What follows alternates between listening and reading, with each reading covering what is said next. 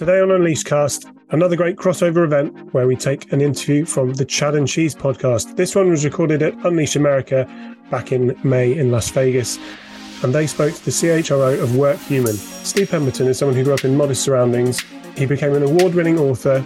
The award winning book that he wrote was subsequently optioned for a film. If that wasn't enough, he then became CHRO of Workhuman, a man with an incredible life story. So, unsurprisingly, he's a great raconteur. This is a conversation which you do not want to miss. Thanks to both the hosts of the Chad and Cheese podcast for letting me publish this one. Head over to their page, chadcheese.com, for more amazing interviews of this ilk. But for now, here's Chad and Cheese talking to Steve. Behind it, Enjoy.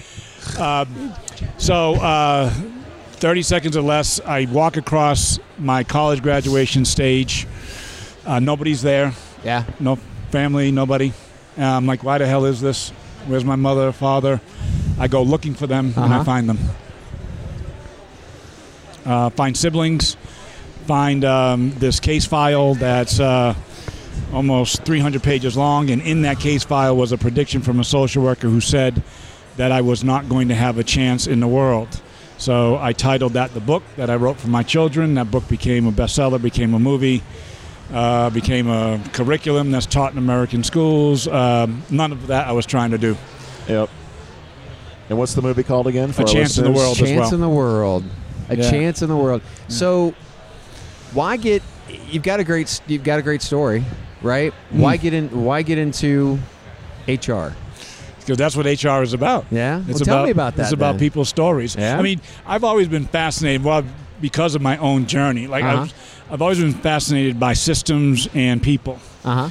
Uh, and in part because both systems and people failed me. Yes. So, how Yes. do systems and people that drive them, how do those two worlds intersect?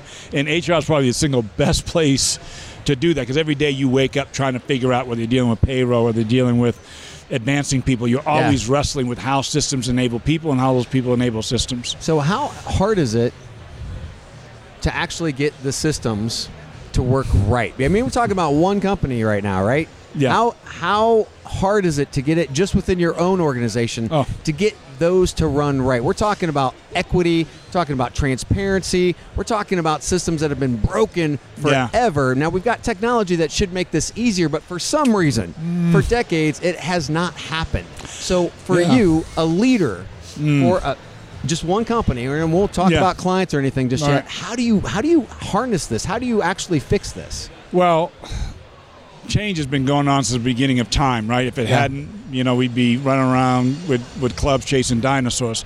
Change has always happened. That's what Joel does on the weekends, by the way. Uh, yeah, I'm gonna leave that alone. Leave Joel alone. but what's different for us, the pace of change, Uh huh. which is why I think it's so hard. Because the minute that you think you have that system teed up, then there's could be a new federal regulation that comes down. Right. Something could happen around pay equity, and so now you got to revamp your systems all over again. We have a tendency to think that. I've done that and I can move on, and then something else emerges. Now you've got to go back, and it really frustrates people Right. Right. and we, we're going to have to accept the fact that change is happening so quickly it's just going to be a norm and you're going to have to be constantly and relentlessly updating and then i think the other which is the subject of the panel is how are those same systems enabling these softer or the, these perceptibly softer things like culture Yes. like skills yeah. and I think technology is might be our last best shot because as human beings we keep getting this wrong. I mean, look at the broader society, right? Look at look at what's happened Yeah. uh, last 48 hours, uh, last two weeks. Yeah. Uh, where where do you turn? Where are the places you turn, and what are the tools you turn to to try and find some semblance of humanity? Yeah. Yeah. I want to touch on uh, your employer, Workhuman, Yes. and your your background. You've worked in a lot of big organizations. I Yes. think I heard Walgreens Yeah. and some others. So, what was it about Workhuman, an HR company? Yeah. that appealed to you, and and uh, that seems like an interesting dynamic to be an HR head in an HR related company. Yeah. Talk about that. That Joe, that to me is the cool part because one, the threshold is higher. When you run HR for a company that sells into HR, you had better be damn good. Uh huh. because you have to have the credibility to walk into any prospect or any customer and say, "So here is how I leverage in our case. Here's how I leverage our recognition platform." So you, the, the, and I like that. I like the challenge of it. Was I tell my team all the time, we have to be what we sell. And there's no greater credibility you have than to say, here is how we're leveraging and utilizing it. I also think my own career path, I was part of an organization in Walgreens, like 90% brand recognition, 250,000 people and it became Yeah. It's kind of a big deal. Uh, big Walgreens. deal. But Yeah. that was one of the problems. It's just too damn big. Really? And you're dealing with a very complex industry that's healthcare. Yeah. So I wanted to do something that was faster moving and that was advancing a broader societal mission. Now, I'd argue that healthcare is doing that too, because without health, everything else is just a conversation. Yeah. But to know you wake up every day seeing how a recognition moment changes somebody's life really spoke to me at a point in my career where I could kind of look around the landscape and say, all right, I'm going to be fine. When I have a job, like, what do I want to Yeah. do? And, uh, and to choose a, a company that was rapidly rising was I needed to feel alive again. It felt like that? Like you need to be like alive again. Now, do you feel, since you're working for a tech company, that you can actually scale what your belief is, what what you know to do through that organization? Well, in, in my world, you had better because if not, especially because of the pandemic, people Yeah. are going to walk out on you. Mm-hmm. I think I I think that's a dynamic that's changed. It's not about work life anymore. It's about life at work Yeah. because you you know we're sitting on screens and you know you've got babies on laps and cats walking across the desk. I Yeah. mean, you you saw windows, quite literally windows into people's lives. Yeah. And if you're not using technology to scale those human interactions, then those people are going to say, "Hey, you know, I like Joe. Joe's a great dude, and I like the company." But I want to go someplace where I'm awokened again and I'm doing something mm. to broaden the world that can't happen if you're just having these kind of one-off conversations which are nice and they're cool but you want to know that you're scaling that and the last thing i'd say and certainly this is true in the pandemic i mean people are hurting i mean you, you see this what happened in buffalo what happened in uvalde Yeah. you know our employees aren't walking into Workhuman and they're turning that off they're not turning that off they They want a can't. place to talk about it Yeah. even if they don't know what to say. So we have a Parents at Workhuman Slack channel, and that just lit up yesterday. People didn't know where to go, they didn't know who to talk about. They were using this technology platform just to have a conversation because we're a company made up predominantly of people who are parents of young children. So they're dropping their child off at the at the bus and and holding on to their hand longer. One, uh, my VP of HR said, "Drop my uh, daughter off at school. Police presence there. Police Yeah. presence wasn't there yesterday. Yeah. How are you having those conversations? Yeah. What What are you talking about? Active shooter drills are happening, and your kids are talking about it coming home.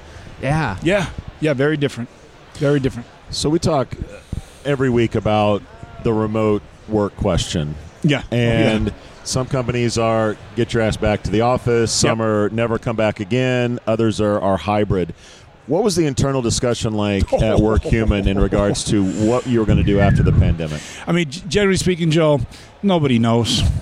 I mean, they, they can say they know. The reality is that you don't know until you put it into practice. That's the reality of where Uh-huh. you are. Uh-huh. Uh, and so I see all the you know the influencers and talking heads say do X, Y, or Z. I'm like, yeah, okay, that's bovine scatology. You know what that is? Bullshit. That's right. you don't know. You don't know. Yeah. So for us, here's what we did. We went through these cycles. I think every company's doing, um, and you're you're reading articles and. Uh-huh. And you know what we did that really changed the dynamic? We went to our people and we said, oh, rather than us throwing policies and practices down around remote working, tell me what it is you're looking for. And here's what came back to us we, we're looking for fun, we're looking for fitness, we're looking for food, and we're looking for some sense of family. So that's how I talk about it internally Yeah. to force. But that's us, right? That's what we're that's what we're looking for. And then the other, I think, is uh, it's a critical factor, is how people are being productive and efficient in their way and by function. So you're in sales, I'm in marketing, you're in IT. Our industries are working very differently. Good luck going to your your CIO, your CTO, and saying your people have to be in the office five days a week Oh yeah. she's going to say, well, I'm going to lose 25, 30% of my workforce if you force that. On the other hand, marketing, you might say, I've got to have them in at least two to three days. Mm-hmm. Somebody else in fulfillment might say, well, I can't fulfill things if they're not physically in the space. Yeah. And I think that's the shift that has to happen. Start, start looking at this one by asking your people what they're looking for and then put a functional lens over. And lastly, you have to drive a message. Not everybody's going to be working exactly the same way. And you're going to have to accept that. Yeah. Well, we never have. I mean, seriously. Fair I mean, point. we, we we really never have. Fair I think point. we're now starting to see how much different we all are. The, the question is, and, and we've heard some companies and some vendors talking about being able to provide amazing amounts of flexibility to their workers. Mm-hmm. So, from the standpoint of if I can work from home five days a week, I'll give up X, Y, or Z. Yes. Some, a little bit of pay, a little bit of Yep. this, a little bit of that, Yep. some time off, whatever it is, Yeah. right? Um, do you think that that is something that a company can actually manage? And then, if if they Hmm. can, how do you take a look at the the equity conversation there? Because Hmm. because the the individual, the employee, is picking this, right? Yes. And it's a much harder to take a look at what equity actually means. Yeah, and how do you not wind up with two different kinds of companies as a result? Yeah, right? one yeah. that's remote and one that's. Uh, well, I I think the the fulcrum is really the, the the people leaders in that company specifically. They're the ones who are going to have to develop new management muscle Uh huh. to deal with that, those changing realities. Otherwise, if you you could have silos, and legal wants to run it one way, and finance wants to run it another, and Uh-huh. that's how you wind up with these inequities. Uh, and, and and I so I think training people leaders. When I get on biweekly calls with our people leaders, it's like every other week, every Wednesday morning, I'm on with them Yeah. and we're walking through all these things. Why? Because it's still unfolding. We're still processing. We're still communicating. But I'm really clear in telling them you are going to have to manage your workforce differently than you have in the past. And we'll bring outside agencies. We'll step through training, whatever's required. Uh huh. But for me and our executive team has this expectation you're just going to get it without that. I think you wind up with disparate processes, and that's where the inequities come from. And so people just start exiting on you. Yeah. So speaking of inequities, I don't know if you saw our, our keynote with um, the commissioner of the EEOC yesterday, but we talked extensively about AI and hiring and how there Mm. are uh, biased decisions being made through Yeah. AI. Um, curious, are you are you sort of a sounding board for the products being made at Workhuman, and what kind of traps do you see companies falling into with sort of leaning on AI and, Mm. and sort of the trap doors to look for when bias does come into play, whether Yeah. it's intentional or not? That's a good one. Yeah, uh, so because you still have, no matter what you do, you're still going to have human beings who are beh behind the AI in some way, shape, or form, determining algorithms, right? Yeah. Architecting language, Big training data. all, all of that, Oh yeah. right? Yeah. Um, I think focusing on technology to preempt bias specifically is is where I, I think the next evolution should go. Because right now, all of the tools that like chief diversity officers have, CHROs have, guys, the damage has already been done. It's already been done. If you're doing an adverse impact analysis, for example, after you've had a, a reduction in workforce, uh, or you, you're dealing with a class action lawsuit from E- EEOC, Yeah. damage has already been done. You already have a reputation out there. So I think leveraging AI specifically as you're going through performance reviews, as you're in our world, a recognition moment. Hey, Joel, did you really mean to use this language in recognizing a woman for performance? You might not even be aware of it. My wife and daughter often remind me I'm not the feminist I think I am. Yes. Right? I didn't know. But if it gets if that mirror gets held up to me while it's happening, not after the fact, not after she's already left, not after she's already been offended, I think you can create a very different kind of, of language. What now the, the challenge I think is shifting a lot of the DE and I practitioners shifting their mindset. We're not dealing in broader society today. You're not dealing with unconscious bias. A lot of the shit I see has conscious bias. Yeah. We're beyond unconscious. Yeah, this is not a matter of you don't know better, Me Yeah. Too movement. Yeah. You know exactly what the hell you were doing. Yeah. So you're getting enabled. You still are, no matter what AI is built, you're still going to need people to make moral, ethical decisions when those behaviors emerge. On the hiring front, I do think, though, it's where you've seen advancements specifically, so that you, you're dealing with issues of names and how names are used in the search process. Are we being equitable and fair, and do we have corrective practices? Coming from a former chief diversity officer, until I feel So let's talk about yeah. chief diversity officers. So many are out there, and they're put on an island. They don't Oh, have yeah. they don't have funding. They don't have staff. They don't have any means of actually making real impact. Really, they're just a figurehead that's there. Yeah. And we've seen that for years. Mm-hmm. Have you seen changes? And where are if we if you have where Mm-hmm. did those changes start? Did they start in the C-suite? Did it start grassroots, or do you think it just hasn't changed? I don't I don't think you've seen the seismic change that's required to reflect the times. Uh-huh. I'll answer it that way. Uh-huh. Remember, the origins of the role of the CDO came uh, from the early to mid 90s when companies found themselves in courtrooms getting sued for millions and millions of dollars. Uh-huh. And so, you know what? Those boards went back and they said, uh, well, we got to stay out of courtroom. We got to stay out of the news. So we're going to hire somebody. Yeah. And that person's sole job and responsibility is make sure we don't wind up in the courtroom again. So think what that anchor is. More that anchor. compliance. Yeah, exactly what it was. Yeah. Uh, in, in, in quasi PR, which is how you wind up with a single individual, no budget, uh, and a lot of external facing optics kind of kind of things. Right. Well, when was the last time in any part of any organization that you said anything was of significance and value? You put one person on it with no budget. Nowhere. So you're sending a message already about its value and importance. Now, what's changed though is demography. And that's always the disconnect for me. So how knowing that your customer bases are changing, who you're serving is changing, like how can you continue to go down this path of the CDO in a role by themselves, kind of like an ice cream cone, no ice cream in it, basically. Yeah. Yeah. So, for a lot of companies, though, and especially George Floyd, which is where I think you saw this real paradigm shift. Yes. So, since uh, May of 2020, which is when uh, George Floyd was murdered, companies have dedicated $66 billion to eliminating disparities in transportation, in housing. So that was a real paradigm shift. The Business Roundtable, made up of 181 CEOs, said, you know, we have a broader societal responsibility because prior to that, they came from that Milton Friedman school of thought, which was, and we don't have any responsibility other than generating a profit. Yeah. Drucker comes along a little bit later and says, no, you have a broader responsibility here. So when the Business Roundtable says, actually, you're right, it's why you see Apple investing in homelessness. It's why when we were at Workhuman in Atlanta last year, we had our recognition moments, and all the recognition moments that came through went to three charities in the Atlanta area. In other words, we're saying as businesses, we're not going to leave this to you government because by and large our politics are not in the places where they seemingly can solve the challenges of our time. Yeah. So we have this quiet covenant, I think, that's happening amongst businesses saying, we'll take it on.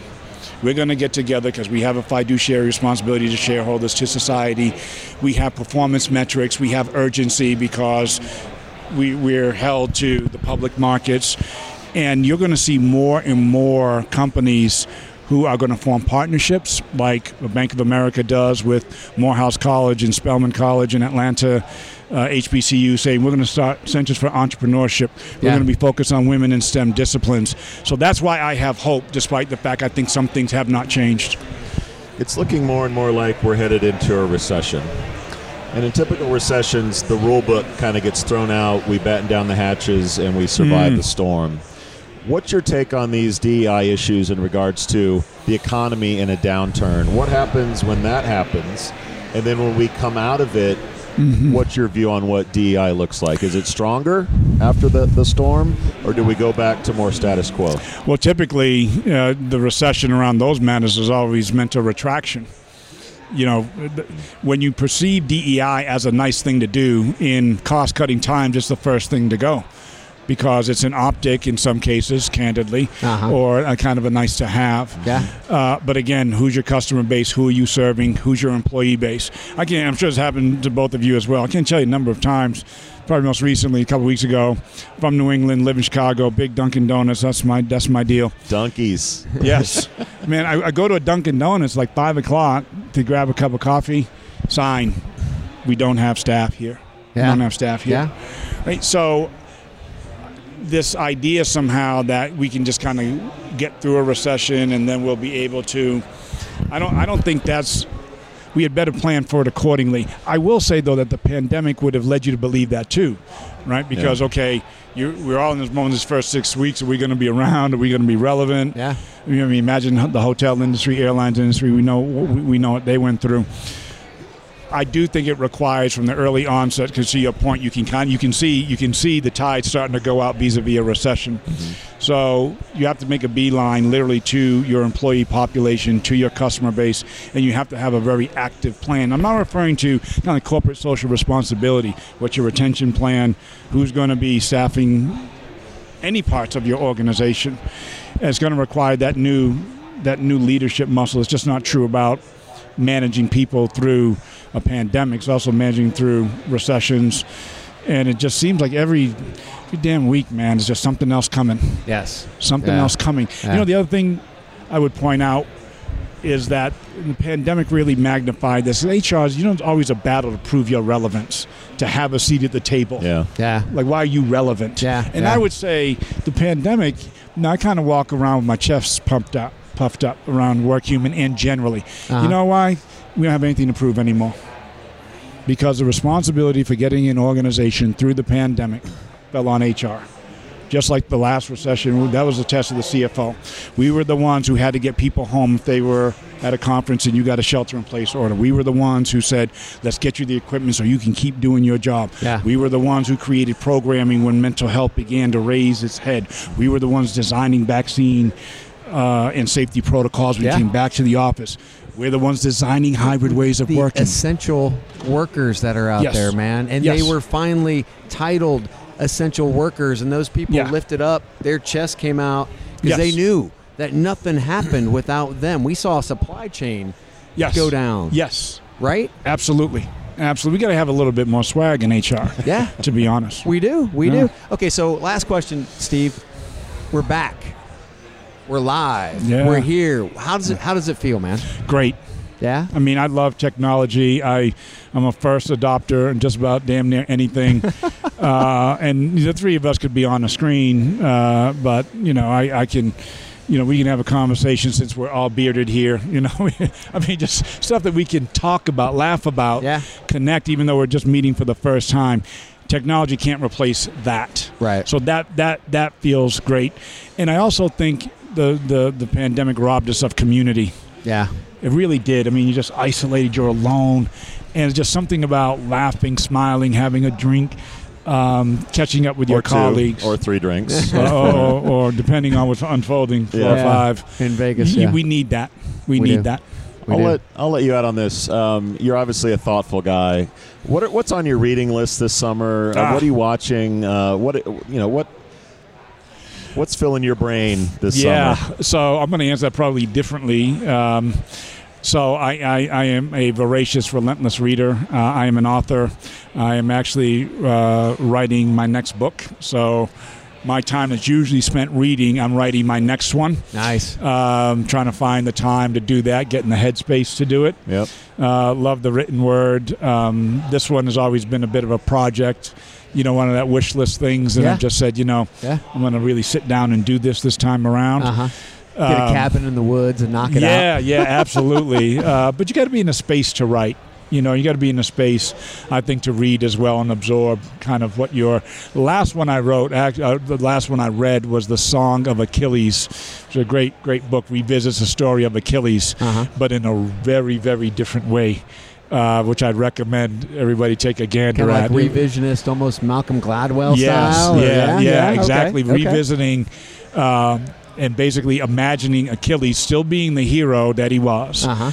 but understanding his journey in a very, very different way. Uh-huh. Uh, and there's a, a real uh, powerful narrative in there about DE and I. That's amazing, man. Yeah, pretty Steve Pemberton, everybody. Steve, thank you so much Thank for you. taking time, man. Yeah. Uh, if people want to connect with you or find out more about what you're doing, where where would you actually send them? Yeah, go to uh, workhuman.com. You can find me on, on LinkedIn. Uh, I like catching up with folks and hearing what they're up to.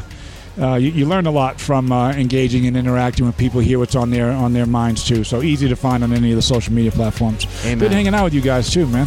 Absolutely. Me too, man. Thank Great you, Steve. you. This was great. Yeah. Chad, another one is in the can. We, We out. out.